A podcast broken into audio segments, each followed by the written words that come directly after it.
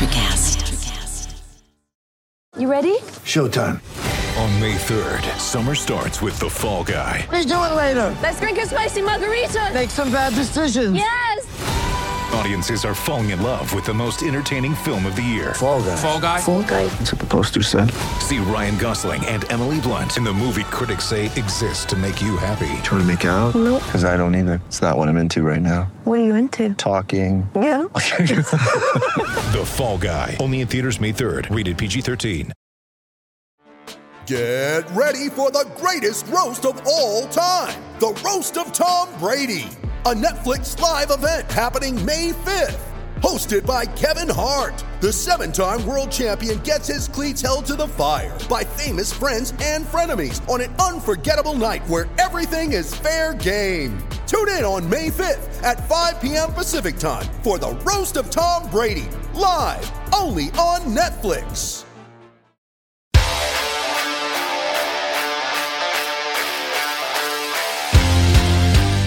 Welcome into Missing the Point. I am DK Sizzle Dave Clark here once again to take you through Real BK's uh, power rankings. They're wacky as ever. Not his fault. It's been a wacky season. Uh, it's been some crazy wins, crazy losses, and we're gonna uh, walk you through the top ten best teams in the NFL, which is different than the top ten best teams last last week, and different than the top ten best teams the week before. Uh, so Real BK is here to defend himself, uh, which is always nice for him. And of course, we have the return, uh, the triumphant return of uh, Mike Marcangelo. Haven't had him on a power ranking show in quite some time, so happy to happy to have you here, Mike. He's rock, rocking his red, white, and blue Patriots. What would you call that? A, a t-shirt? Is a long sleeve t-shirt? Yeah, it's like a, it's like a sweater. It's like a sweater. It's Thermal? borderline sweater. Thermal? Yeah, it's like a borderline. Yeah. It's like I a would ba- it's like a baseball thermal. yeah, yeah, yeah. No pockets. I, I just it's not want a sweatshirt. I want to pay. Not, yeah. Oh, is that the? Is the kangaroo pocket the the the thing that? I think so. And there's no hood. Well, that's a hoodie. To me. Yeah, yeah. I- Anyway, yeah, I just wanted to paint a little word picture to uh to the to the listeners not watching here on the YouTube. And I promise we are all wearing clothes, but uh we're here to talk about football and uh and the the kind of crazy NFL season that we've had. So let's just jump right into it. Number 10 on Bobby's power rankings are the New England Patriots. Not something I think I thought I was going to hear myself say coming into this season. Uh, not something I thought I was going to hear myself say last week, to be quite frank uh, with with with everybody. But I don't disagree with them being on there. I, I don't. I wouldn't put my my uh, non-existent child's college education on them staying in the top ten. But I guess tell me why they cracked the top ten, Bobby. We'll start with you. It really comes down to the quality of football that we've seen through the first six weeks and the poor coaching that we've seen through the first six weeks and the really the poor quarterback play that we've seen through the first six weeks from most of the league. And, and the Patriots stand out to me as a one of the better coach teams in the league. Besides that left tackle win, he's garbage. And the quarterback, man, I I, I don't know. You guys probably remember during the draft, I was high on Bailey Zappe coming into the uh, season. I didn't actually think he'd start. I never thought that would happen, but I I just enjoy watching this team play football right now. The offense is funner than it was. The front seven's pretty legit. They could use some linebacking help, uh, but compared to the teams below them on the list, man, it's just when you watch them, you know what you're getting. It's a consistent style of football, which is something that you don't see in the NFL.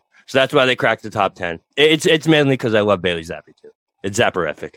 As ever, uh, you know, I, I deplore the lack of strength of schedule factored into these top ten uh, top ten power rankings. I think playing the Cleveland Browns and the Detroit Lions to me does not admit a great team make, but I do agree with you that Zappe's been playing really well. Uh, Mike, let me ask you the question that I think is probably the most talked about question in New England right now. Who is in your mind, if everyone's healthy, the number one QB in New England? I mean, I, I think that it has to be Mac Jones. So I, I think what we're seeing now is what we saw from uh, the Cowboys and, and, and Kellen Moore. Right? Once once Dak went down, it looks like they called a better game. It looks like they made this offense easier and more digestible for Bailey Zappe. I thought that his performance in Cleveland was was good, but it's against Cleveland, and and. I listen. I'm, I'm basically wearing a Patriots fucking billboard right now, and, and I'm here to tell you that I don't think they belong in the top ten. I, they, I mean, I mean, I, I th- thank you for putting them there, but I just think it, I just think it's a matter. I, I it's a matter of- appreciate it, but Yeah, I mean, if if you if but if you look at the teams that they're ahead of right now, right? So it's just a matter of like a principle of not having teams that play that bad of football right now on this list. Because listen, the Bucks definitely could be on this list. The Packers definitely could be on this list. The Ravens could be on the list. The Rams, the Dolphins, like all these teams. But week in and week out, something weird is going on in all those cities across America. I don't know what it is. Well, we know what it is in Miami. Uh, but for for the rest of them, it's just it, it's the Rams' offense is horrible. They have no running game, and Cam Akers and his coach are having a drama fit every week. You have the Ravens, who just can't hold on to a fourth quarter lead for the life of them. Obviously, the Buccaneers. Tom Brady's going to weddings on Friday night, getting hammered and playing like crap on Sunday. The Packers, those, those troubles are very documented. Aaron Rodgers' offense. The Niners just lost to the Falcons. It's just like you go down this list, and there's so many glaring weaknesses or like glaring uh, red flags for all these teams. And the Essentially, Patriots, the Patriots just made the have, top have 10 that one green flag. the Patriots made the top ten because everybody else sucks. is what you're Yeah, saying. that's that's a factual statement. Yes. I would just advocate that. So do they, and it's just uh, it, it. Again, it's the Lions, it's the Browns. I don't know what's going to happen against uh, against the Bears, but I'll say like the only two arguments that I would make about number ten would be I would advocate for either the Bengals or the Titans. Bengals because they were in the Super Bowl last year, so they should get that. Oh, and then Bengals, the Titans- Bengals are number nine. Oh, they are okay, Yeah. perfect. Well, then Yeah. you, you already solved that. And then the, the Titans are what three and they're three and two, Three and two. and and they have a ne- negative twenty three point differential, and they still won three in a row. So like, there's something to be said about that. Their offense is not great, and they're still winning games.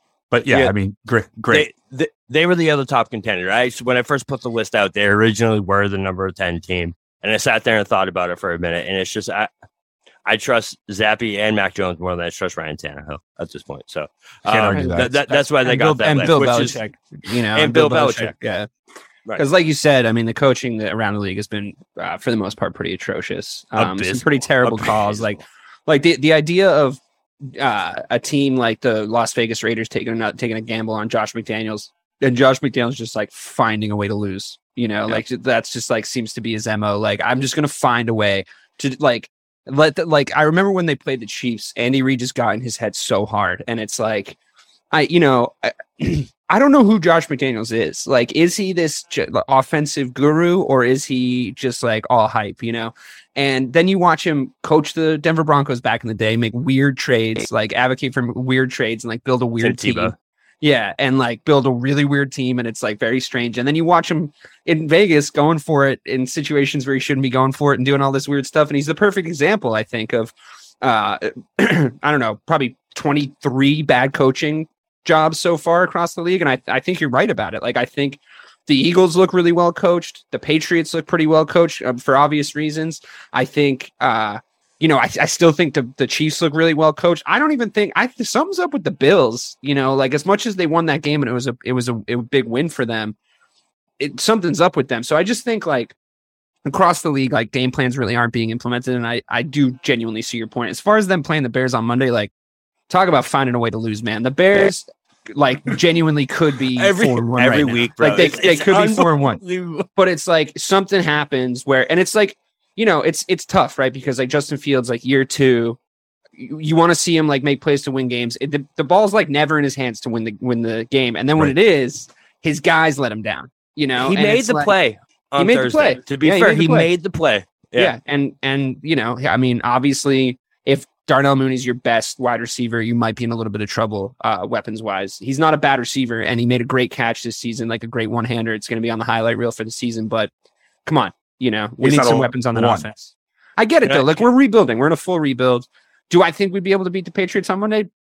Who fucking knows what could happen in this league? You know what I mean? I think we got a little cursed by the fact that we were on Thursday night, and there's something to be said for how turgid Thursday night's been for the most part this season, and like it's it's laughably bad.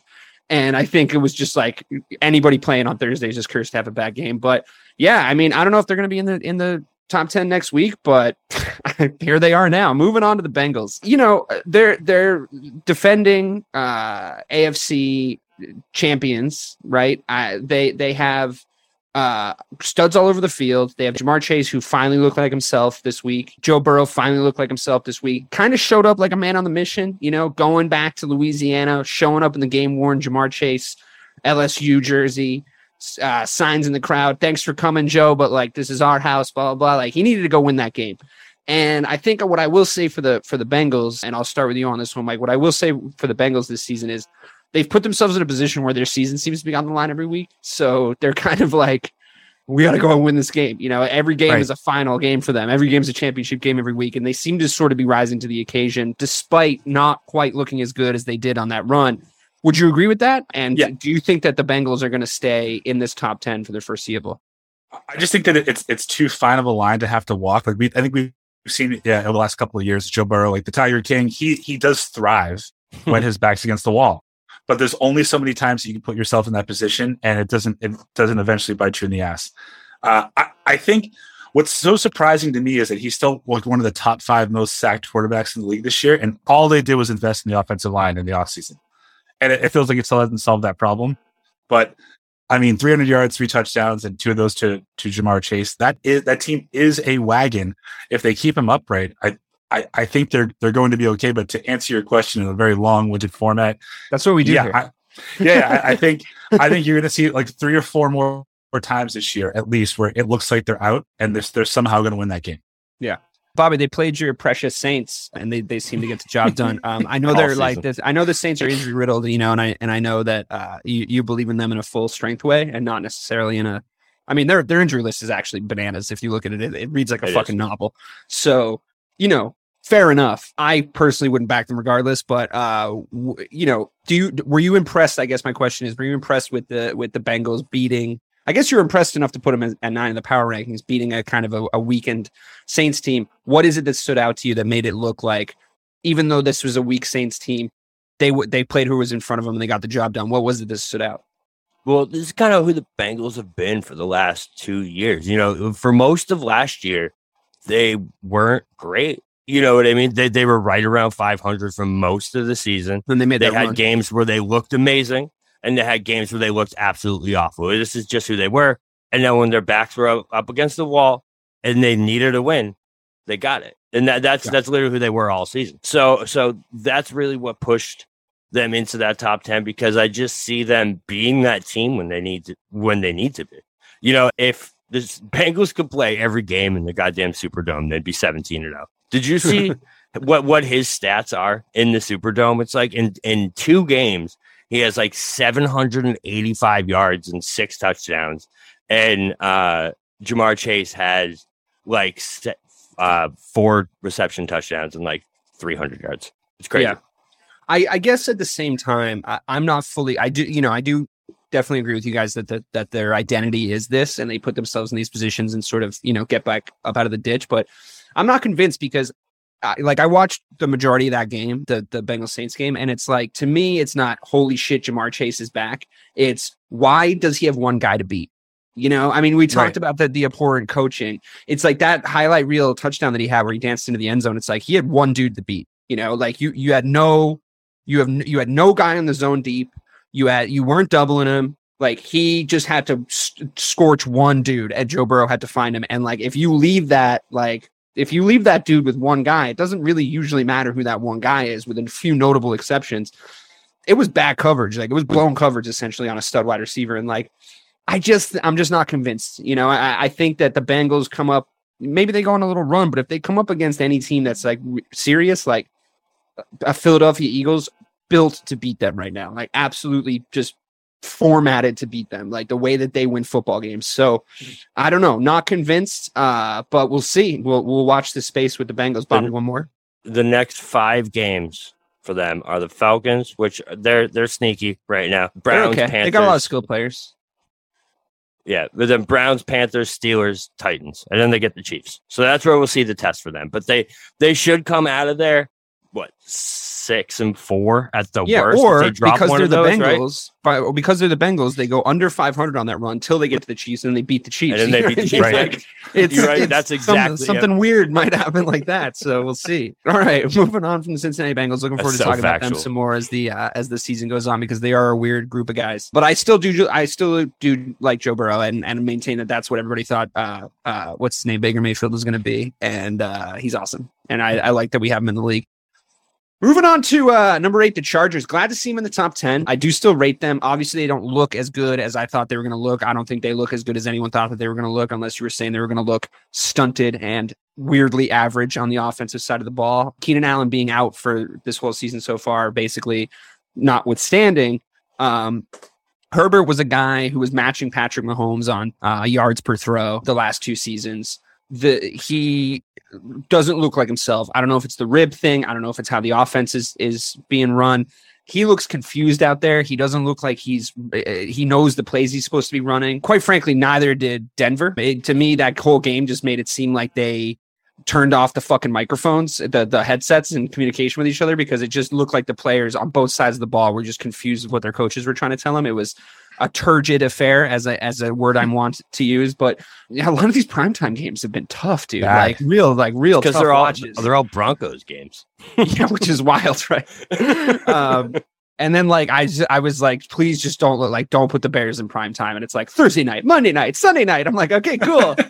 Awesome. Great. Super. Let's watch Justin Fields get sacked, but like let's millions of us watch it. But you know, whatever. Uh g- moving on with the Chargers. I do think their defense looked like I thought their defense was going to look all season in that game. Uh, I think their defense finally clicked. I think they definitely need to get it figured out on the offensive side of the ball. But with the Chargers being eight, I guess same question to you, Mike. How solid do you think their place in this top 10 is? What do you think's going on with Herbert? Do you think it's his, his weapons being hurt? Do you think it's him being hurt?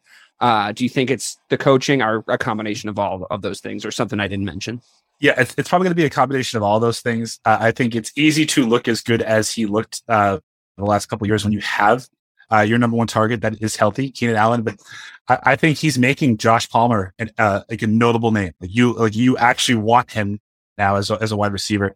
Uh, I I also think th- this if they rely solely on Herbert, then I don't think they can go that far yet. I think they do need to rely on on the running game and and run Ekeler into the ground. Also, you know, you know, also keep using him in the passing game. He's having a great season, to be honest with you. Yeah, of course. Yeah, uh, yeah. Well, he's he he was their their their their most leading uh, catcher in the game. Yeah. Ten catches, forty seven yards. I mean, so he's he's a dual threat. What I will say is, I think that Denver is terrible. I think that this Russell is cooked. I think this is more of who wanted to lose this game uh, more than who wanted to win. But the thing, th- th- their defense should be better than uh, than it has been so far. And I think that it is interesting that you saw J.C. Jackson get benched in the second half. Like that, he's Yeah. not a he's, he's not a shutdown corner. He's not a number one. Uh, so let's see what, what what they do around that. But it's a tough division. Like they could be a really good team, DK, and they could still finish like 10-7. I, I feel like there was moments from Russ last night, you know, where he sort of looked like himself.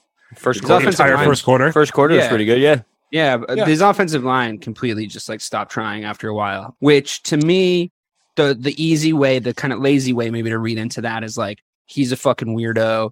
Uh, he hasn't been able to get galvanize his team around him uh, from a leadership standpoint. Everybody knows that he's kind of a weird robot, and his offensive line aren't like motivated to make him not die. Um, but I mean, or maybe they just aren't great, and, or maybe he's just not releasing the ball quick enough, which was he was definitely guilty of a couple times last night. Decision making towards from from the first quarter to the fourth quarter looks like two different brains inhabiting the same body. Like the decision making was atrocious in the fourth quarter. Like I, I I just I honestly couldn't believe it. He looked like fucking Rex Grossman out there. And I just think, and yeah, the pocket was breaking down and stuff, but it's like, come on, that's Russell Wilson. That's what he does. Like that's his, he- him fucking doing a little skip to my Lou when the fucking pocket breaks down is when he's at his most dangerous. So yes, in the first quarter he looked like that. In the fourth quarter he really didn't. So were they banging him up for sure? But Jesus Christ, man, like make some better choices. DK, he went 10 of 10 in the first quarter and then 3 of 18 in the second half and overtime. Yeah, that's terrible. That's really that's that's fucking terrible. That's really genuinely the opposite of how you want your quarterback to play. Like Josh Allen had like a tough first half against the Chiefs. They made some adjustments, and then he like down the stretch he he's his efficiency goes way up, and that's really the the, the timeline order that you put your quarterbacks perform. I mean, obviously you want him to play great the whole game, but if you're going to pick, um, Bobby, what do the Chargers look like to you? Do they look like a team that that are? I mean, I feel like they're they're they're teetering, right? Like they can either they're either going to click and Keenan Allen's going to come back and he's going to go on a little streak. That defense is going to play a little bit more like they did last night across the rest of the season. They're going to look like the Chargers we thought they were going to look like young, hungry, athletic, fast, and, and winning games, or they're going to slide. And I think we're going to see it over the next couple games. And I, I, I fear it's slide because of what I've seen that coaching staff do and the decisions they've been making. But which way do you see them going?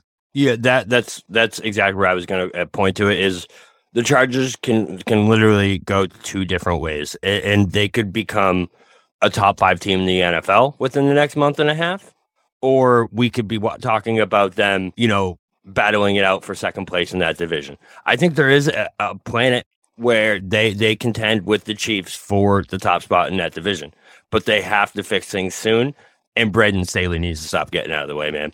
He he he's another one of these coaches that this season the decisions that are being made are are just not like they've never been made before in the history of football and it's for a reason you know yeah. like these these analytical like oh you're tied at 20 it's worth it to go for the touchdown on fourth down at the end of the fourth quarter when you're tied and can just take the lead yeah. and make the other team drive the, yeah. the length of the field you know yeah. what I mean? So it, it's, do the work. It's, yeah. it's mind blowing to me that, that, there's been a lot of that this year, man. A lot of like, so why are they going it, for man. two right now? Like the math doesn't add up. Why are they going for two? Like a lot of that, not just with the Chargers. I'm talking across the whole NFL. Like a lot of those moments where you're like, just kick the fucking extra point, or like just kick right. the field goal, or just, just punt it. It's fine. It's it, don't worry about it. I mean, we even talked about Harbaugh making these decisions. Like there's something been mixed into the he's into the main the commissioner guy. He, he's the number one culprit for me. He has Yeah. like a thirty percent success rate, so the, the rest of the NFL is like, you know what? Let's do that. Let's Yeah, do right? that. Like what? Right? what? It's I I feel like someone at some sort of off-season coaches meeting did like a TED talk about advanced analytics when it comes to like certain situations so in the game. stupid. And they It's talk so them all into these like really weird situations, be like, go for it on fourth and three in your half. And it's just like, wait, wait, what are we doing?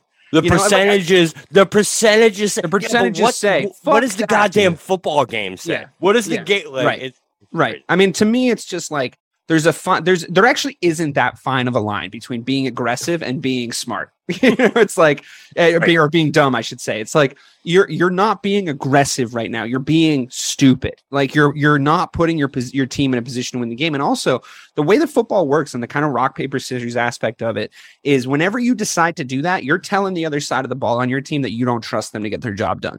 And I think that that to me is the thing that always stands out from a coaching perspective. Like if you if you are forced to kick a field goal in a situation to go up three points in the fourth quarter with less than six minutes to go, right? You're you're giving the ball back to the team with ample time to make to probably you're probably giving it back to them two or three times at that point, right? With with six minutes to go, depending on how the how your offensive drives go. Say you only get three points, six minutes to go. You kick that field goal and you turn around to the defense and you say, "I trust you guys." To keep them to three or less. That's why I just kicked the field goal. You know, if you go for it, you're you don't have to say anything to them. You're sending them the message of like, I really think we needed a touchdown because I don't think you guys can fucking stop them.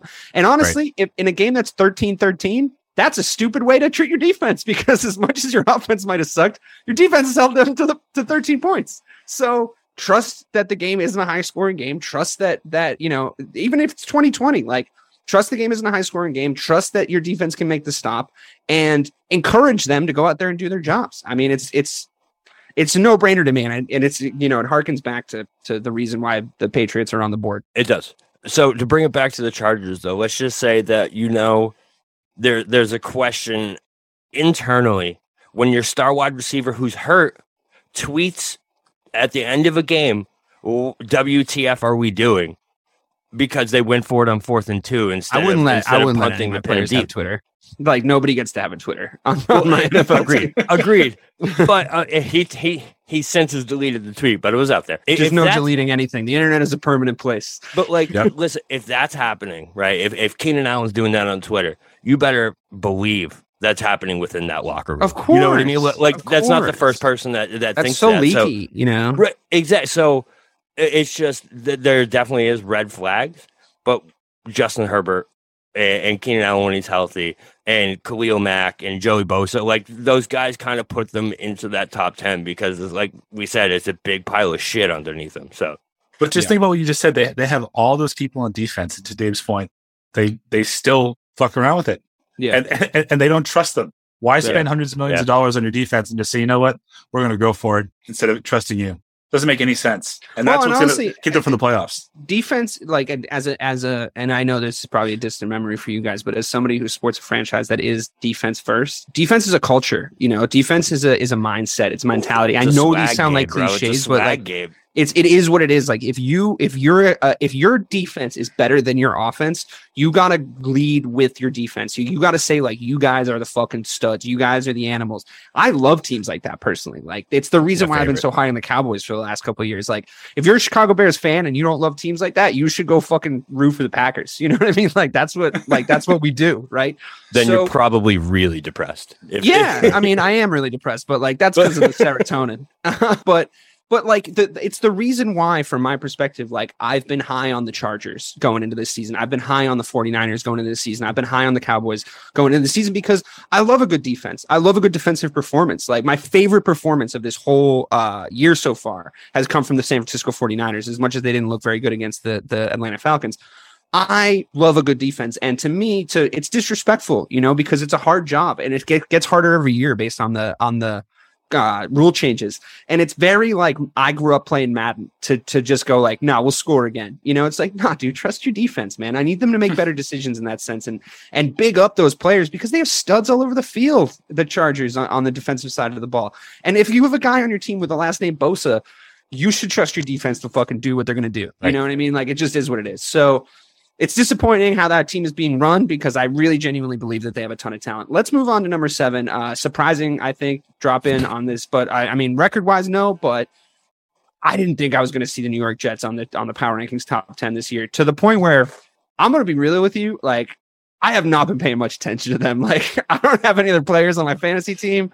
I did not think that they were going to be good and I I need someone to explain to me what it is that got the New York Jets on the, the top ten of the power rankings. And So- if anyone can, I, I I mean I'm not saying they shouldn't be there, but like what is it that have gotten the New York Jets as, as the named as one of the best seven teams in the NFL? so they're they've got so first of all the least expected name I've ever had to put on this power rankings. Both New But- York teams. We wouldn't have both of them, yeah, both of them. Giants are But they- next, by the way. Spoiler alert. They they earned it. If you look at the schedule, man, the, the they've had the the signature young team wins the past three weeks. Where they have the the game that they had no business winning in Pittsburgh, where they scored two touchdowns in the last two minutes. Then they have the big divisional game where they absolutely spanked the Dolphins, and then they come back and have that big game against the big team, the Packers, that no one expected them to beat. And they come out and just dominate them. I, I just think, Mike, I said this to you. I don't know if you remember this, but during our, our first initial power rankings, I was like, the Jets are my weird, like, why are they in the playoffs team? But th- they just have that swag, man. The, the coach calls them the baby Jets. And Well, Baby Bears is a lot cooler, just for the record.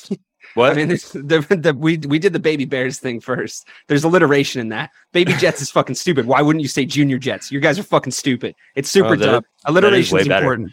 that is Well, way better. oh, right. That makes me Also, hate um, them. Their And- their and so- top five their top Well- five draft picks are all starting on defense, yeah, Sauce and they're Gardner. contributing. bro, Sauce right. Gardner is is already a top three cornerback in in the NFL. He he is locked down, shut down from day one. That dude is legit. It- it- I don't know. I just love they're they're a fun team to watch, at least on defense, because they just have that swag, exactly like you said. Like defense is a culture, and when you Yeah. have a team that has that kind of defense, it, it exhibits this kind of swag that just comes off of them. Where you're just like, bro, I love this team. Like Sauce Gardner putting on the cheese head uh, as he's walking off. Like uh, people were giving a shit. For, I love, I love that, shit. yeah. Like that Love gets me so fired up, bro. That he was like, "Yeah, let's go." He he said Green Bay felt like home to them. Like it wasn't even a road game for them. Like that Yeah. shit, bro. That shit, that shit runs through your locker room, and, and that's the type of stuff that gets you those weird playoff teams that you never expect. Totally. Mike, what do you think? Uh, are these Jets Yeah. for real? Yes, yes, I, I I wholeheartedly think that they're for real. I think that that defense is it, it's a, it, they kind of remind me a lot like uh, or, or remind me of the Bears, DK, in the sense that they're a young team and they have a pretty good foundation.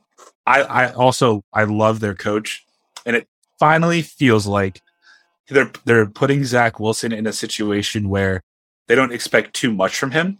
They don't want him to don't lose us a game. You don't need to win us one. Just don't lose us one for now. Uh, but and he's an exceptional talent. Like he has arm strength. He, he's got it all. So they have that. They figure out their running game, but that defense, man. I I, I said in the in the preseason, I think that the Patriots are going to be closer to the Jets than they were to the Bills. I mean, if the Jets keep rolling, I don't think it's going to be that close. I mean, Yeah. we the Patriots are the four are, are number four in their division. Uh, yeah, but how- I mean, a division either- I think that has a lot more wins at this point in the season than we thought it was going to as a whole, right? I mean, yeah, the the Patriots coming third or fourth in their division was isn't incredibly surprising to me uh, coming into the season, but to come in fourth where everybody's over 500 like, is that is that Yeah. a real a real possibility that we might actually see like that's that's the strongest division at that point right uh, you know you you have i mean i know miami is having trouble at the moment because they tried to kill their quarterback and i know that um I, I still like their coach though like he's funny like he's he's entertaining but just- I um, feel like he just broed that. He's like, bro, you'll be fine. Come on, this is bro. good. Just Come go on, in there. bro. dude. It's fine. It's fine. I mean, I know you're not making any sense when you talk right now, but you should just play. But yeah, I mean, that's cool. I, I I like a good defensive team. I don't like the Jets though. Something It's about scary. the franchise Listen, that you they, know, they are I- hard to like, but this team's likable. Yeah. If that makes it- sense. It, it's Yeah. one of those where, like, listen, I had like no faith that they were going to beat the Packers, and it was one of those where, like, if if they do this, this will bring them to the point where where they can be a believable good team. But can we talk about the to Packers go into Lam- though? Like, I mean, Well, that, has to, please, play, that has to yeah, that has to play some sort of a, uh, of but a it's part in it still because- going into Lambeau as a young football team and coming out of there with a win, regardless of what they're playing like. Like, it's yeah, but I mean, this, this is an iteration of the Packers that looks like it can lose at Lambeau to a team like the Jets. You know what I mean? They like, look like a I'm not, I'm not taking, I'm not taking anything one. away from, I'm not taking anything away from the Jets. I'm, re- I'm really not. Like, I, they win and they earn their win, and, and the Packers have looked a little trick or treat this season, but you know, both, both, both good or bad. I, I mean, Aaron Rodgers coming out after the game and being like, simpler needs to be simpler, and then Matt Lafleur being like, I don't know what the fuck that means. it's like, guys, honestly, whatever dysfunction you have, I mean, I, I obviously revel in it. Love Uh, it. The only thing I like better than a Bears win is a Packers loss. But the you know your dysfunction, at least keep it behind closed doors. Like at least no, don't come out in the press. And obviously, Aaron Rodgers has gone weird. You know, I mean, he's not Kanye weird. Uh, he's he hasn't become like a full blown anti Semite, but he's gone fucking weird. He's he's a weird dude. He's doing fucking. I don't know. uh, He's what- definitely called? different. He's definitely he's some, since he did the ayahuasca, his his whole Thumbs up. persona is a little and different. whole and the Yeah. whole like his family doesn't speak to him thing. Like, I mean, his family might be assholes, but like, what's why do I know about that? Who's his publicist? It's fucking weird, you know. And he looks like he's about to ask me to like sign up for something outside the fucking grocery store. Also, it's like, dude, it's it's not a good look. So, and also, he doesn't seem like he cares that they're losing. He, He just, he doesn't I mean, care. and he might, he might care. He doesn't seem like he cares, and I feel like that, you know, that trickles down to the guy that doesn't get to talk to Aaron Rodgers on the roster. You know what I mean? Like that guy that might need to come up and make a big play. He's like, well, Aaron Rodgers doesn't give a fuck if we win or lose. So like, why do I give a fuck if we win or lose? Like that's just, it's not a good attitude for him in the press conferences. Again, I love it, mm. but I'd like to see the Jets beat a team that isn't obviously dysfunctional. That it, to to start to say like they're the real deal. That that's just me. Aaron Aaron Rodgers. Uh, eh, remember, I'm talking about Aaron Rodgers has the most passes behind the line of scrimmage so far in the NFL this year. That's so absurd for Aaron Rodgers of all people Well, it's to, to because be you know leading that step. when he Well, says their like offense looks weird as fuck. It's it's because of all the rookie wide receivers. That's hundred percent why. But then it just goes back to like, listen, they did this to themselves. This is like what I was talking about with the Cowboys. It's like, listen, you can't let everyone go and bring in rookies and expect it to be okay. Yeah, Sorry, but you also can't like you also can't like not trust your coaches ever and bring in new regimes every like few years because like you're a little bitch and what you say goes because you're Aaron Rodgers and then expect a dynasty to be built around you because everybody's going to have different opinions on who who should be in there. This is what happens when you don't give people time to build a team. So eh, like I I have no sympathy for them. Not that I would anyway, but Mike, go ahead. I was just gonna say like simpler and Aaron Rodgers' mind is like his his entire career. I think he's really talented. I think there's there's a little something going on personally, and I'd love to get into that at some point in time. Totally. But now's not the time. Um, totally. It's creepy. I don't know like, what it like, is. Like, but- like, si- like simpler is I'm just gonna drop back. I'm gonna run around a little bit, and Jordy or Devontae or uh, Randall Cobb's just gonna run. There's no not gonna be a route. They're just gonna beat their guy. I'm just gonna throw it there. That's Like, I all the best he's ever known. NFL, That's, so it's fine. that's all you know. he's ever known. That's a that's fact because I don't know. if You remember like the exactly the Jordy days. All that. What he used to do is they do the rollout, and then one of their wide receivers would cut to over to the sideline, and that was like their number one play. Like he was, was so good at that. That throw on the sideline. it was a really hard throw. on the. Yeah, it is. But and he like would be able to make it. you're right. Uh, You're right. He, he he's used to that that street football where it breaks down. Someone gets open and he hits that open dude. But guess what? No one's open. right. No one Well, that's is. why he's, that's why he's got Randall throwing into the Cobb's flats every every play, you know, and it's and there's nobody there for him, and you know he's throwing it. Like I think what he's trying to do too is he's trying to go like, okay, well, how do I simplify the offense for myself if I have to make these under, underneath passes all the time? If I have to pass to the flats, and he's going to his tight ends. The problem is his tight ends are, you know, they're good, they're decent, but they're not Kelce Gronkowski level good. They're still fucking tight ends is the problem. So how much how many tight ends in the league can make a play after you give them the ball like uh, five yards past the line of scrimmage? Not that many. They might be able to catch it and they're big, so they might be able to fall backwards a little bit, but you're not making explosive plays like you're used to seeing the Packers make. I will say they're I think they have the best run uh uh committee of running backs in Right. the NFL. Like I think the way that they split the touches for their running backs and the way they use their running backs is better than any other team. Like it's genuinely like it should be studied. Like this is how you get two good, the most out of two good running backs. This is when you use them. This is when you fill in. Like this is when this guy spells this guy. This is going to be the reception guy for this situation. Like they're great at that. So and he's always had good running backs. So I, you know, Always. I, I it's like when they say, "Oh, Tom Brady's always had a great defense." It's like, well, Aaron Rodgers already had, always had great great running backs. It's like it just is what it is. So, I mean, I I know we're stuck now on the Packers, and we should have been Well, talking so- about the Jets, so- but like they are an important team to talk about. I, I'm curious where you guys think they're they're going. So just steer. So that's that's why that win over the Packers was impressive because exactly what you just said, where they have those two impressive backs. Total, those two were uh, 19 for 60 in in that game.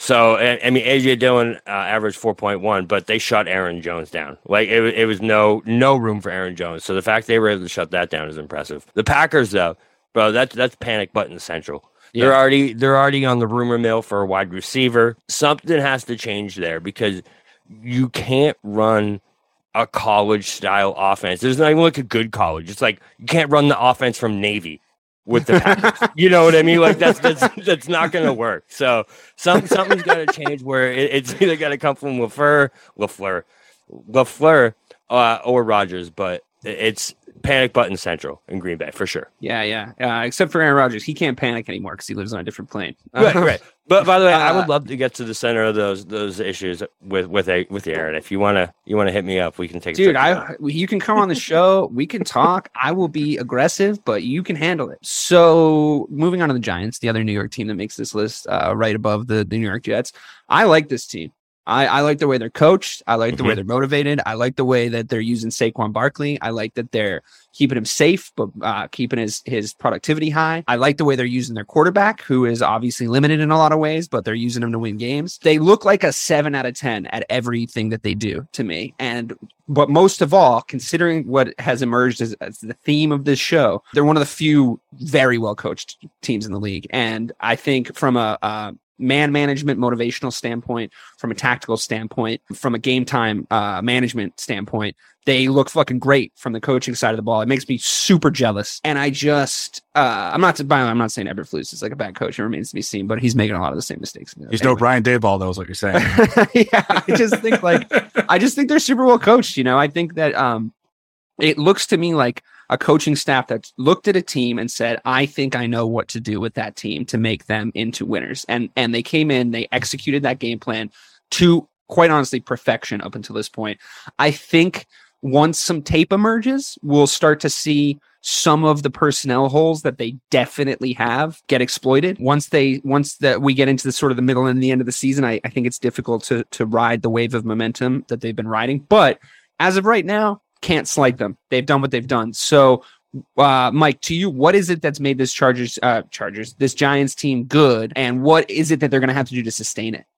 I, so I, I think it's their grit, and that's that's such a useless, shitty thing for me to say because I can't live this. It's, it's, it's not like tangible, but A very Dan, a very Dan Campbell it just, saying, it just yeah, it will. just sucks. But like, all right, so you think about it this way: they're they're they're five and one, right?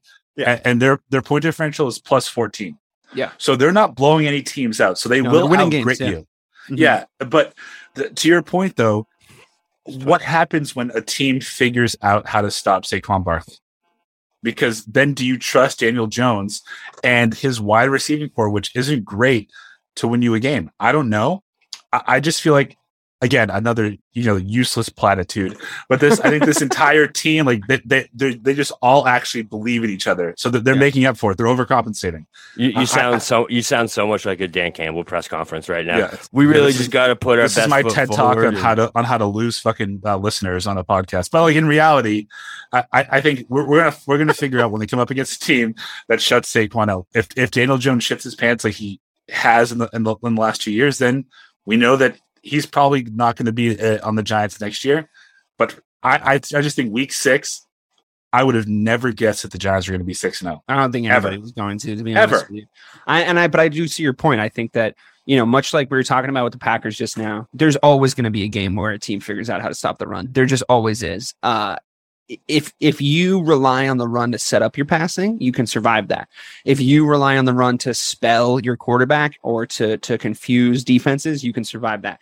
If you rely on the run to win you games, and I think I've been saying this on this podcast, and I think you have too, Mike, for a long time. If you rely on the run to win you games, that is going to blow up in your fucking face. And I Right. think that is definitely true of the Giants. Listen, I don't blame them. If I had Saquon Barkley, you know what they used to say about Jim Brown? I mean, this was a different version of the NFL, obviously, but they used to say about Jim Brown, if you have the biggest cannon, you got to fire it. If you got Saquon Barkley, you fucking use Saquon Barkley. But I absolutely agree with you that they are going to find themselves, especially at they're now a playoff team. They're on track to be a playoff team. If they get into the playoffs, they're going to find themselves in a situation where Saquon Barkley cannot win the game for them. And then you have to ask Jan- Daniel Jones to do it. And then they're all going home.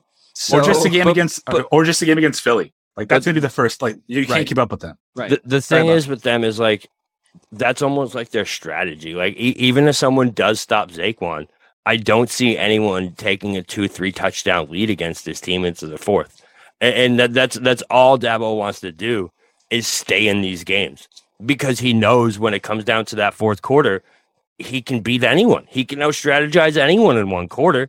You know what I mean? Anyone can win anyone in 15 minutes of football. But but having having that extend to the whole four quarters is is is different. But to look ahead at what their schedule is, right? So the next four weeks they have the Jags, the Seahawks, the Texans, and the Lions. Then they play the Cowboys again. But those four games, they should easily win three out of four of those games. So all right, even if they listen, even if they go two and two, that's They haven't fine. easily They're won any still games, seven the and record. they haven't Right. easily won anything like Right. to, to- up until this point like that like mike said they've, they've toughed out a few games like they've they've managed games well like you know i was talking about at the start but like they they're not blowing anybody out you know like But they're not like the eagles they've beaten the Packers and the Ravens. I guess those teams are pretty flawed so far, and they beat the Titans week flawed, one. But you know what I still, mean? Like- those those those are those are pretty decent teams but so but far. i mean they, but They're not nowhere. and i'm not taking this away from the giants this is part of what i like about them like what they're doing and what we're seeing as an example from them if you take your exact perfect examples the packers the ravens teams with full of talent can still lose if you give gifts to the other team. If you if you Yep. if you hand them ways to beat you that will be possible. The giants don't do that. I i love that about them. Like they don't they say if you got if you're gonna beat us you better beat us. You know you gotta come beat us fair and square. Fucking Queensberry rules like one on one we got to do this. I'm, we're not going to hand you any gifts. We're not going to we're not going to rack up 17 penalties. We're not going to cough up a bunch of stupid turnovers like the like certain teams in chicago like to do at the last two minutes of games. That you know we're not we're not going to give you any gifts. So we'll beat the flawed teams. Now there are teams out there with innumerable talent on their roster that aren't doing that either. You know what i mean? Like they're going to come up against the cowboys team that don't beat themselves. You know, uh, they they had to get beat by the Philadelphia Eagles. You know, like it's and I you know, sorry to to spoil this, but we'll come on to talk about that. But I you know I I just think I've seen it time and time again in the NFL. Like you can manage your way to a few wins, but talent is what gets you it, it- deep in the playoffs. Like it- studs i- is what gets you deep in the playoffs. And they got Saquon, but uh, what does he look it. like with some miles on his on his legs? You know, going into week 19 or whatever it's it's going to be for them. So we'll see. I mean, I, I appreciate your faith in them, and I know why you like them. They're very likable. I'm not trying to poke holes in them. I just I do see Mike's point. Que- question for is this the most impressive first year coaching job you've ever seen ever I, I'm I, I think it's up there it, it's it, I can't think of another one where he took a team that was f- with no talent and excelled to this point you know Not I that I can remember. I mean, I'd love to see. You know, I'd love to see. Off the he's top of my coach head, I can't remember. at this point Yeah, right? He's sure. the No, year. totally. I maybe in recent memory, I would I wouldn't say it definitively without like googling Bill Parcells' his first season as head coach, Yeah, or you I know, think like it's, it's still the other Harbaugh with, with the 49ers. I mean, Yeah, he took that team out of the abyss point. and then brought them to, I think, three straight NFC title games and one Super Bowl yeah, with Alex Smith and Colin Kaepernick. yeah. Kaepernick was a fucking stud when he first came in, though. Yeah. in all Yeah, that fairness. 20, 2012 year, I mean, he was one, but Alex Smith was the starter. and They were seven and That three when he Packers- took over. that Packers playoff game Whew. Um. All right. Well, how about them Cowboys, Bobby? Number five. Uh, tough loss. I'm sorry that happened. I'll be honest with you. I didn't see the Cowboys winning that game. Think I don't think they're a bad team. I don't. I, but I, I think we're going to come up to the. And we talked about this a little bit, and this was sort of your point last time we talked about the Dallas Cowboys.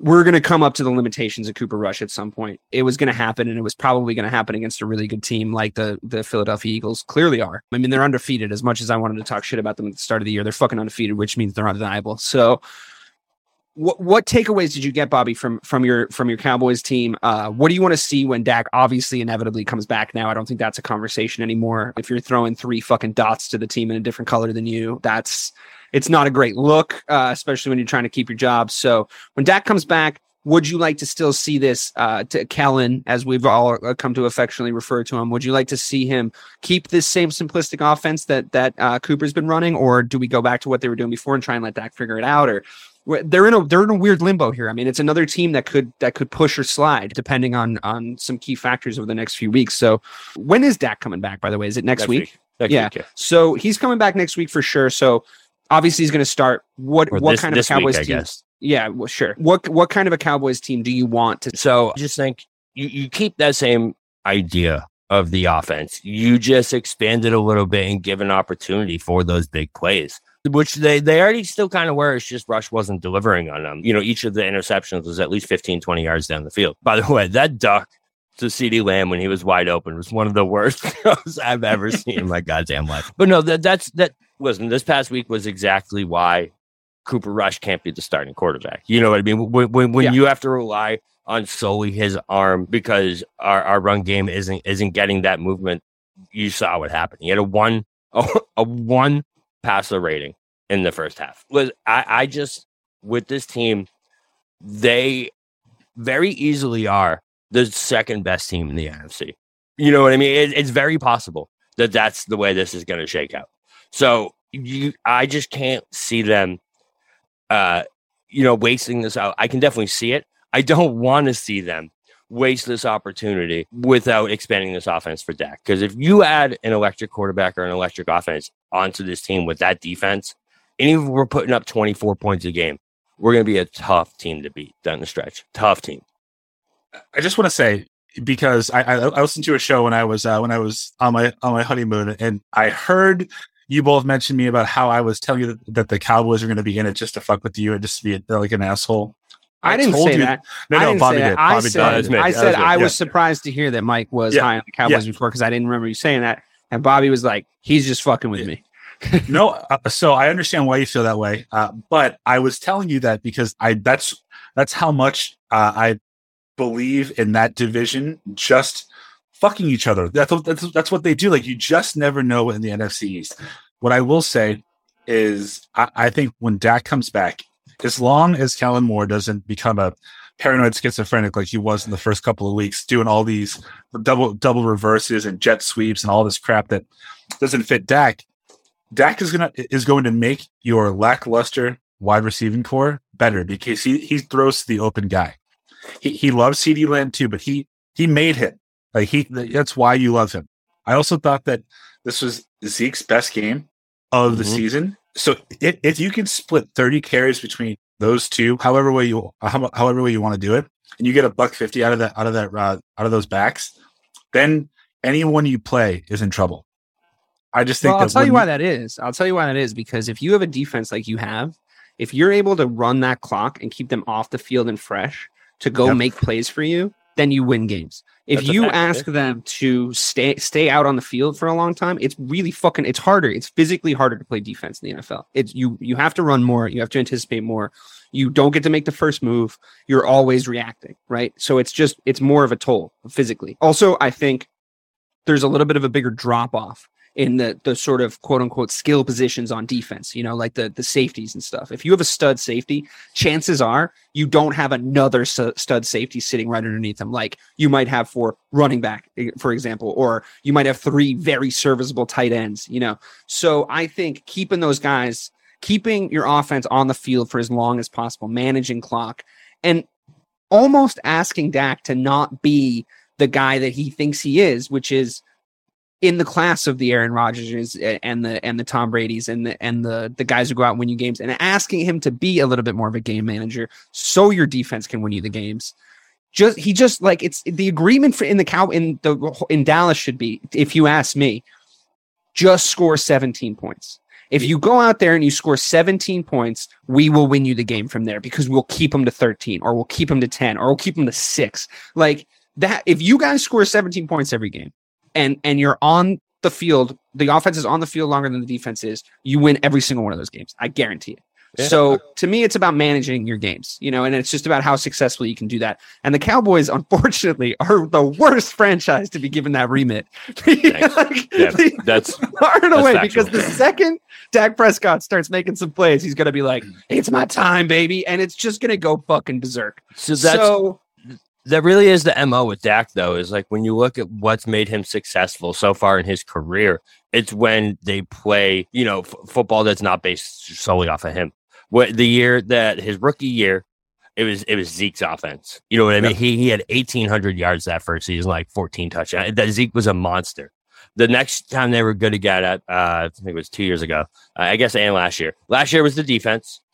And then two three years ago also the defense plus Zeke. That was like the Jaylon Smith Van Der Esch season where they were like the you also had a lot Wolf of wide whatever. receivers at that point.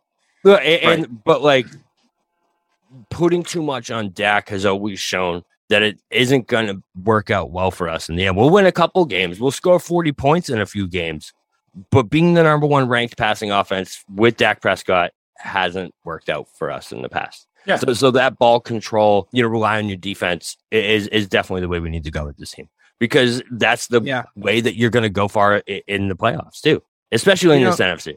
If Dak Prescott had to come into the league 15 years sooner, uh, he would have been like the greatest quarterback ever. Because I just think that the margin for mistakes at the quarterback position and the reliance on uh, quarterbacks to win you games is is his sort of albatross. It's it's his downfall because you know Brett Favre, if you remember, used to it was like the riskiest fucking quarterback of all time. Like I'm pretty sure he holds the interception record. He So because he would just fucking fling it in there and he would just try to make plays. And you could afford to do that in that version of the NFL.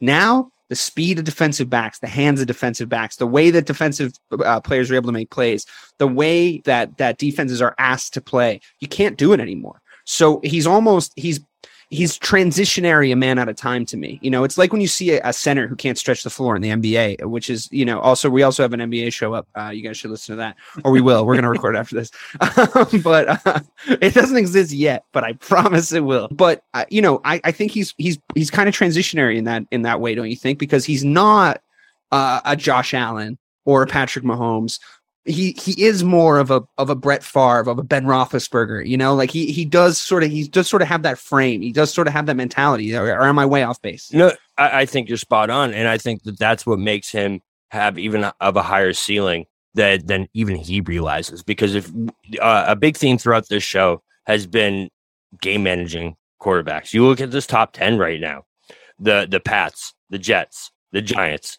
All these teams are, are are not letting their quarterback beat them and relying on other areas of their team to win games. The Cowboys can do all that Yep. Plus, you have a quarterback who can make the plays and win you a game. He doesn't have to do it, but when it comes down to it, he can. So I, I just think if they do this right, they absolutely have another level to go to, a- and the sky's the limit for them. However, it is still the goddamn Dallas Cowboys. They still will run a draw play with 13 seconds left. Like, like that. That's definitely an just end ban draw plays. To Right, it- honest in yeah. Dallas, Right, it's, it's just- just not necessary. Um, but yeah, so that, that's that's where I'm at with this team. We're like, listen, I, my my upside is very high on this team, It- as it was last year. I think it's even better this year because of how they fought. Even in this past game, they fought back. You know what I mean? They were down 17 nothing, almost came back, but it's all with a grain of salt, and, and I'm staying like six feet away at all times because I'm like, where is it coming? I think it's Too soon. coming. Mike, if you had to put all of your money uh, on whether the Cowboys are higher or lower in the power rankings w- come the end of the season, which way you bet? Because and they are right now, or, or than any other team. Oh, then five. Oh, uh, Keep in mind, so Bobby makes and, them. and, and I was going to say in Bobby's power rankings or, or, or the non-biased one. Depends how that last playoff game goes. Yeah, I, I'll say I'll say they'll still be the top ten, but they'll be lower than five. Gotcha. I'll, I'll I'll bet the house on it. So Mike believes in the Cowboys, but maybe not as much as Bob does. Uh, but that's Right. good. That's good. That's what we want to see from a fan. But here we go with the fucking Vikings, number four. Uh, Ugh. I, you know, I mean, look, they've got a lot of skill players and and a lot of studs on the team. I get it. They won their game. I get it. I just I don't buy it. I They're don't buy one. it. Kirk Cousins, though, I just want to see it. I want to see him win in prime time. I want to see him win a fucking playoff game. He is the best practice guy I bet in the world. I bet he's the best quarterback in practice you've ever seen in your life. Uh, when it comes to actual big games, though, I just don't see it. I mean, 10 a.m. on a Sunday, Kirk Cousins, no fucking worries. But I don't know, man. You know, I it's uh, I don't know. So do you do you tell me, Bobby? Number four, the Vikings. They're they're almost as good as the Kansas City Chiefs, according to you. So No. please explain it. To no, me. they're not. Listen, there's there's a they're big- one one place away from them. No, no, there's a big separate. It's like the Heisman vote where it's like the top three, they're on a thousand points, and then like number four is a tight end from like Indiana. You know what I mean? That's that, that's where we're at here. But but the the Vikings, man, it's so I, I heard a great analysis of Kirk Cousins on um uh, another famous podcast everyone listens to, BMT. But he he was talking about how this is the first stage of the Kirk Cousins evolution, where it's like Kirk Cousins win the game at 1 p.m. He looks amazing. The next one is like He's, Kirk and he's Cousins like, beat beats the game though. like it's the like Packers. it's like he's 18 for 20. You know, 304 Right, yards. It looks and amazing. Jefferson has 170 Yeah. yards. Yeah. Next week they beat the I don't even a team on this list. Next week they beat the Bengals. You know, like you're like, oh, 4 p.m. game. He was all right. Then you have that primetime Kirk game where you see it go all downhill again. And that's definitely the way it's gonna work. I, I don't think the Vikings are gonna be able to go to the Super Bowl. That's not that's not like my No. projection for them. But if they get that Saturday 1 p.m. playoff game, you have better believe they can win it. Sunday no. 8 p.m. playoff game, not a Wouldn't be a goddamn bad bet It- for them to win their division either at this point. To be If, honest if the word if the word playoff is in it, I don't bet Kirk Cousins is going to win it. Number that's- one. Number they're they're gonna win that North, right? There's there's. is there a ch- Uh, do you think the Packers are coming back in the NFC North? Honestly, I think that there's okay. I believe in the Vikings folding more than I believe in the Packers. You know, uh, uh, overcoming the odds. If that if that makes any sense. This game, uh, Kirk Cousins went like 15 of 30 for 170 yards, and 110 of them were to Justin Jefferson. If Tua was on the field, and I can't believe I cannot believe I'm saying this. If, if they were not going against Teddy Bridgewater or Skylar Thompson, the Dolphins win this game, and it's not close. Like it, there was nothing. This was the most Kirk Cousins win that I could that I could ever see. I, I don't. I, I Kirk just Cousins. hate. Kirk Cousins. Yeah, I just. I mean, I thought the better team lost that game. To be honest with you, like, They I, did. like I, I, I just that's just what it looked like to me. I'm mean, a little biased with those fuckers, with those Vikings, but I don't know, man. I just think they've got weird holes. You know, it's like a team where it's like, oh man, like really great skill position, but like if you go into their Madden roster, I bet their right guard is rated like a 63. You know, it's just like there's just weird little things about their team that when I watch them, I'm like, mm, that that'd get exploited. That'd get exploited. That's too simple. You know, they they don't have studs in that area of the field, and I just think they just look soft. You know, they have they look like they have a soft underbelly that could be exploited by like a really hardcore team. Like like a dome team. They're, they're, they're, Yeah, they're your typical yeah. dome team. Isn't Yeah. that isn't that like the mo of the entire goddamn NFL right now? You know, Yeah, it, kind li- of. liter- literally every single team except for that top three, ha- a, a- you you could describe in that exact way. There's not one that you're not like, what the fuck was that? What's going? What are you doing? Except for Yeah. those top three teams. Yeah. You know what I mean? Th- th- those three teams are different than everyone else. And, and right now, the Vikings are five and one, and and on top of shit mountain. As far as I'm concerned, that's that's the way it looks in the NFL right now. So last week, uh, when it was myself, Robert, and uh, Joe, we did something a little different with the top three, and I think we should do it again this this week because the landscape's changed a little bit. I'm going to talk to you guys about this top three, which is the Chiefs, the Bills, and the Eagles, all as as a group package. Last week, I asked the question to Joe and to Bobby if the Chiefs and the Bills were playing tonight in the AFC Championship game. Who are you taking? I'm going to ask that question again, knowing now that the Bills just beat the Chiefs in prime time. And I wouldn't say it looked incredibly convincing. I wouldn't say either team looked their best. But Bobby, do you amend your answer from last week? Uh, now that you've seen what you've seen from from a from a head to head matchup from those teams, and if they face each other in the AFC Championship game, who are you taking?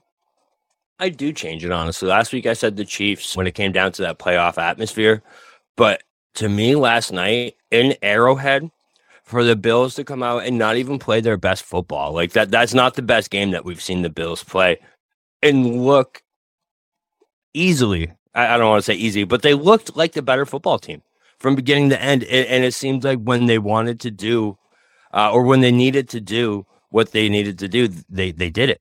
You know what I mean? Like they, they were able to do, you know, make that big play. They were able to get get it to Diggs on that big third down. It just it just seemed like when the Bills are are running their offense and their game, they are a better team than the Chiefs at this point. And honestly, I, I'm ready to say I think Josh Allen might be better than Mahomes, man. Josh Allen is something because Let's wait. Let's wait until he's got some silverware on his hand. well, I, starts making agree, agree. So career wise, no. But but if you ask me right now, one game to win, what quarterback am I taking? I think I'm taking Josh Allen, man, because of that rushing that he brings along with it. It's weird. It's really. It's not like you to be reactionary.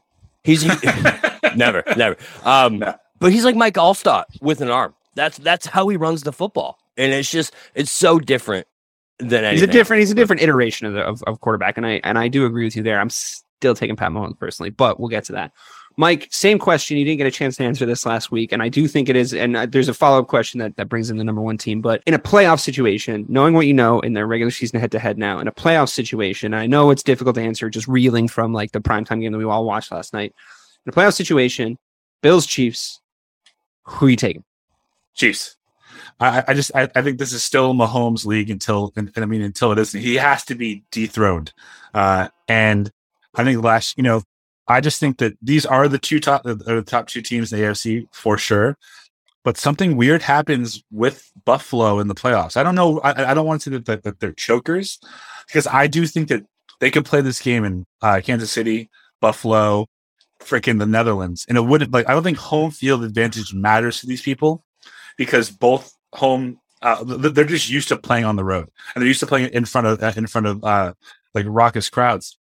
I I just the Bills have a better defense.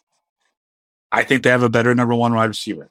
Obviously, the tight end goes to uh, to to KC, but Mahomes has taken his. He's never played an AFC title game not at Arrowhead. So that means he's always the, he's always the best team in, in, in his conference. So I'm, I'm still going to take him. So if if right now, if, if you were to line the Chiefs and Bills up against each other, ten games, and play them right in a row every week, I'm pretty sure the Bills win seven of those games. Because because the, the, I, I I think that's how much better they are. Than. I think they win at least seven of those games, and I I also think that when it comes to that that late game situation, right? You guys remember this when the Chiefs used to be down twenty eight to 14, 35 to twenty one, need that late drive with twelve seconds left against the goddamn Bills. You knew they were going to score. You knew it. It, it, it was it, it was already written on paper. They were going to overtime. They were going down the field. They were going to do what they had to do. I don't feel that with this team, guys. I, I, I'm not. I'm not hating on them.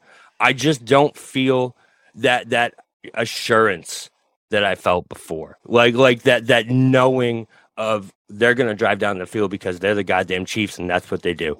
It's not is not there anymore. Are you sure? Because they've kind of looked like that this season. They still Have they though? Uh, I mean, yeah. w- I w- mean, maybe not so much against the Bills, and I think the Bills played a really smart game against them. But like, yeah, even most. they, I they- still think they can score at will. Did you see but- Travis Kelce get like nine touchdowns in one game? Like, it's they're still the fucking Chiefs, dude. Like, I at the end of the day, I, I would love to see the stats. I don't have these in front of me, and I, I'm completely guessing, but I would love to see the stats on playoff matchups when two Titans, two juggernauts go at each other in the regular season. Because I bet I'd be willing to bet that the playoff winner was the regular season loser a lot of the time. I think if you're seeing each other in the AFC Championship game and you're the Buffalo Bills, you're you've shown more of your hand to win the regular season game than the than the than the Chiefs have. I also think I don't think Sean McDermott's a bad coach by any stretch of the imagination, but I think Andy Reid is a better one. I think that the running game for the Kansas City Chiefs is clearly better. I think that they have guys at their RB two and RB three positions that are better than Devin Singletary has been for a lot of this season. To be quite honest with you, and I don't think that they, the Bills can figure out how to even run the ball when Josh Allen isn't doing it. It's weird. It looks weird. They can't get it figured out. You can exploit that. I think that Pat Mahomes is still a big game player. So he's proven that he can win huge fucking games of football and Super Bowls. Josh Allen hasn't done that. I think if it's a playoff situation like the the the way that the hypothetical is framed, I gotta take the Chiefs. I But- gotta take the Chiefs. But now, red zone now, offense, Chiefs be- all day. Like it's just to me, it's the- it's blatant. because the Bills just beat the Chiefs. Bills have home field now. Mike, you just said it. Chiefs have never played an AFC championship game on the road with Mahomes. Do you think Mahomes Right. can handle that Buffalo crowd AFC Yes! championship? Yes. I yeah, I- Patrick yeah, I- Mahomes. right, but we I- I haven't did- I- seen it before. Yeah, but I did say that it doesn't matter if they play in Kansas City, Buffalo, or the, the Netherlands. I don't. I, I think that the, that the teams are so talented. The one thing I will say in Buffalo's favor is the uh, is like the emergence of Gabe Davis. Now that they have an actual number two to complement Stefon Diggs, that makes their offense so much better than it, than it already was. And I think, I, Bobby, I don't. I really don't think you believe in your heart of hearts if, if this if these teams play ten games in a row that uh, that Kansas this City would only version, win three. this exact version, if Yeah. you lined up these two rosters, I do. Yes. I do. If you're talking last year's Chiefs two years ago, no, no, I don't. This version, I do really, uh, because I mean, even in their wins, right? You, you look at the Chiefs. D- DK, you said this year they've been uh, super impressive. Uh, in their wins, they have looked. No, I didn't say times. they were super impressive. I said that they can still, they still at times look like they can score at will because they do. but it's it's still different than it was last year. I just feel like when it comes, Well, they're to figuring some stuff out. time, You know, it's like uh, to to give to give to say that you're going to take a guy like Juju Smith Schuster and slot him in where Tyreek Hill was and expect immediate results is just ridiculous. Like they completely they play completely different games. You have to learn to scheme for him. He has to learn to hook up with Mahomes. He's he's more of a deep threat than than a playmaker. He he will get involved. He will get better. Like he's still provably undeniably good on an undeniably good offense. They just need to figure out where to work him in. He becomes by the end of the season, I guarantee it, he becomes the wide receiver one in in Kansas City as far as targets goes, and he's pulling them down. So Yeah. that matchup's coming. Like that that partnership's coming, right?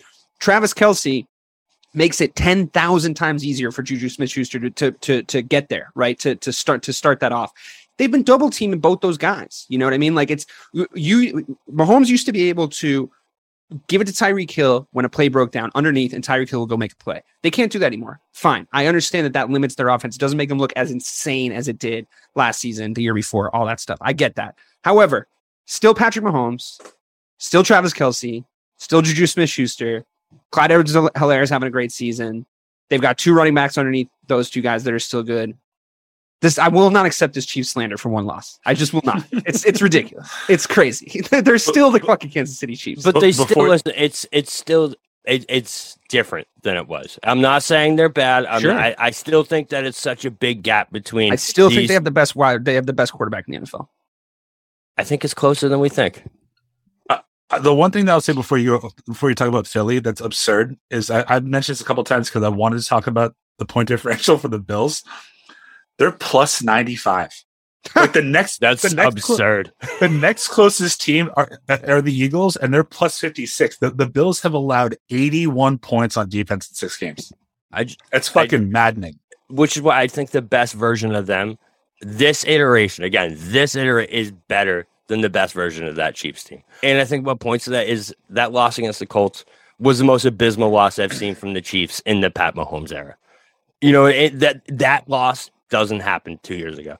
It, it, it's just, Uh, it just they lost to the. Raiders and the Chargers a couple years ago at, at, in Kansas City. but not in that way that they lost that game. Listen, the Colts handed the Chiefs that game five separate times in the fourth quarter, and they Yeah. just fucked it up each time. So I, Listen, it's I been don't like we like we talked about. It's been a weird season, It's and true. that that I think is one of the reasons. But to finish up here, uh, to, and to sort of extend the, the hypothetical that I gave that that launched us into that spirited and riveting conversation about the Chiefs and the Bills.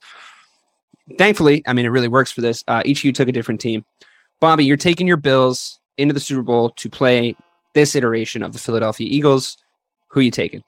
Who's winning? Who is the Super Bowl champ in this fun little hypothetical? I think it's the Bills, uh, specifically just because of what I just said, where I think the best version of them is still better than the best version of Philly in, in, a, in, a, in a championship type game with Jalen Hurts, w- with with you know the unproven commodities at quarterback. But but I gotta say, man, I'm so impressed with the Philadelphia Eagles and what they're doing on both sides of the ball. Besides the Bills, to me, I think you know they they look like the most talented football team uh, in the NFL. I just think when it comes to Philly so far, they've just had the most impressive run, and I think that they have the easiest schedule from here on out. So, uh, it, Philly it is such a complete football team, and I don't unless something really goes bad or goes wrong in one of these games. Listen, if that team's running the football, they are unstoppable. You can't that you cannot beat that team if they're running that option play. They made Micah Parsons freeze 10 times last night. I haven't seen that since he came into the NFL one time. It, it, it, it's just crazy what that run offense does for this team. Um, Sounds like you're taking Philly. To be no, honest no, with but. I, I, I'm taking I'm taking Buffalo because of all the reasons I said over that before. gotcha. And, gotcha, and Josh gotcha. Allen, the, the the alligator points towards Josh Allen, hundred percent. All right, yeah, I can see that. I, I did, again, it's it's difficult for me to poke holes in anybody that is high on the on the Eagles, but I'll I'll reserve my thoughts until I hear uh, Mr. Marcangelo's opinion on if he takes his Chiefs into the Super Bowl and has to play the Philadelphia Eagles. Which which division's coming home with the Lombardi Trophy? Yeah, I would still pick the Chiefs uh, only because so far, uh, and like it's it is such hypothetical, but it's and it, it, that would be a track meet in the in the highest stake game. I don't know that Jalen Hurts could compete or keep up with Pat Mahomes or or Josh Allen. Just just in that, I think that uh, Philly is a complete team for sure. But and either either scenario, like to your point, Mahomes when he it, it still feels like whenever he wants to, he's just three flicks of the wrist away from 21 points. Agreed. And I don't know if Jalen Hurts has that. I think I mean okay, so let me let me pose this hypothetical to you guys.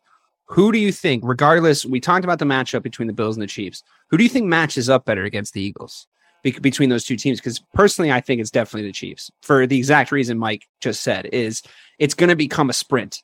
You know, like those two teams are going to get into a sprint. And I have legitimately never seen the Chiefs, this this Chiefs team lose a sprint.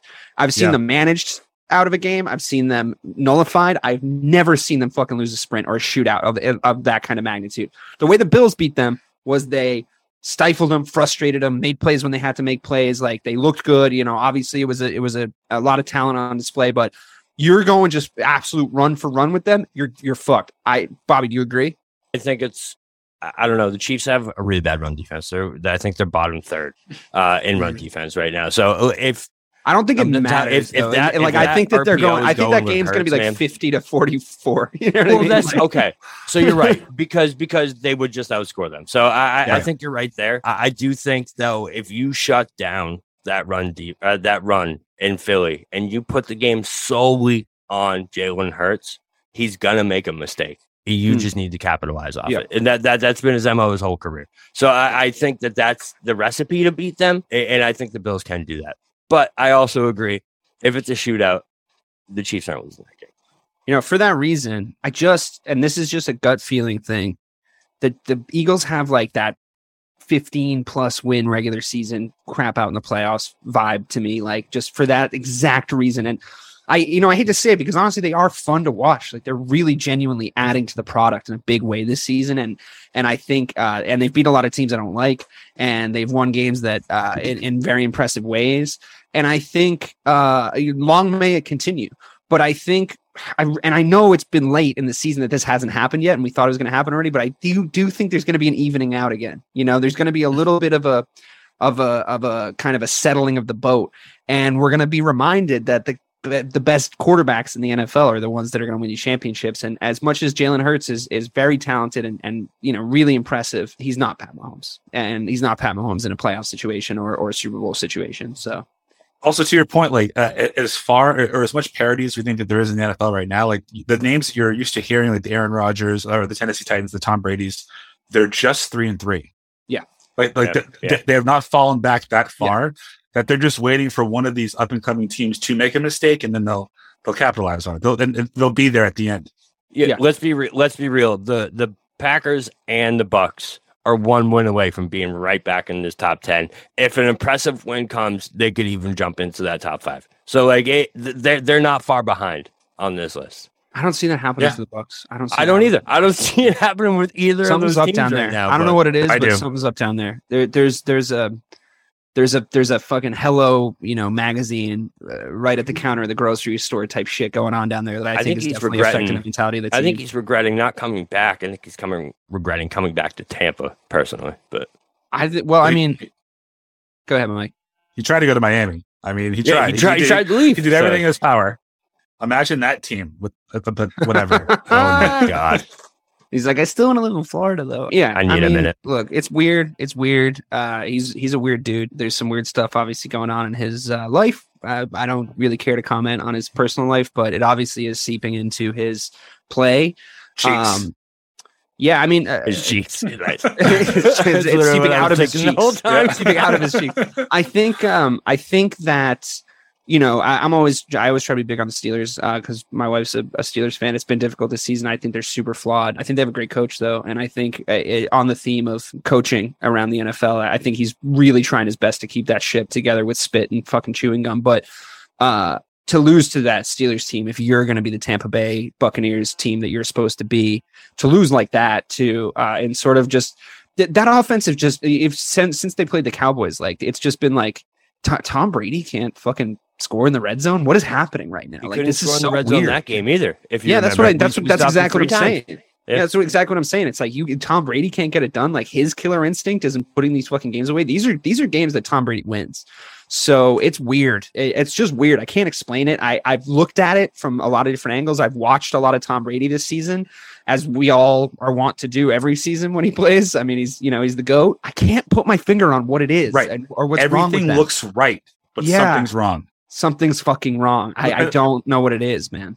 I know that it's early in the season, uh, but I just want to say this right now. I want this on on, on record. I'm not a Pittsburgh Steelers fan. I I, I mean We know. I, I, I, I- it should scare the shit out of you if you're if you're a fan of any team in the AFC. If they finish with a bad record and they have a top ten draft pick, because what that place does with skill position players is absurd. I know it's crazy. So Yeah. if you give him a top ten pick, like they're going to be like the best team in the AFC for the next ten years. I know. Like just so like don't. I, I'm not going to See, Mitch, this though? for too long. see, Mitch, Is that the Huh? not not that we are? Is that the uh, most surprising win you've seen the last couple of years? The Steelers beating the Bucks yesterday. That I- No, that that's a really bad bad team beating Tom Brady. Well, I mean, you, you know, you but say that always happens to Tom Without Brady. Minkah Minkah Fitzpatrick didn't even play. Yeah, but I mean, I. I think you underrate. I, I do think you, as much as they're not great, and I agree with you. I still think that like there's a chance that Mike Tomlin keeps his "I never finish under 500" uh, record this season. Like I think that Yeah. there's a world where he can get that figured out. Like Mike said, I mean, I, I don't want to keep doing this like defend the Steelers thing because it's like getting old as a bit, but like they do still, like he said, produce great skill players. It's always like, oh, and here's Bombadoo Mamba Bamboo, and he's like the seventh round pick out of fucking Mizzou, and he's unbelievable. Like it, it is what happens there. Like it just is. Like they still do have Najee Harris. Like they still do have Mitch fucking shit. No, I'm just kidding. Listen, Mitch, Mitch Johnson Volume Two is fully it's fully in swing. I'm really happy for him. He's obviously had a tough season slash career slash life. So I think that sums up uh, our NFL show. A lot of weird stuff going on. The themes sort of seem to remain remain the same every week when we do our power ranking show here on on missing the point. But it, it's been fun. It's been a lot of fun. I, I look forward to Sunday more than I have in probably a long time. Uh, watching Red Zone and cracking a fat tire is is one of the few joys I have left in this uh, uh, ever dwindling existence. So, um, thank you all for listening. Uh, for Mike Marcangelo and uh, Real BK Bob Kelly, for our producer uh, extraordinaire Craig Delisandro. Thank you so much for listening to Missing the Point, and we'll see you next week.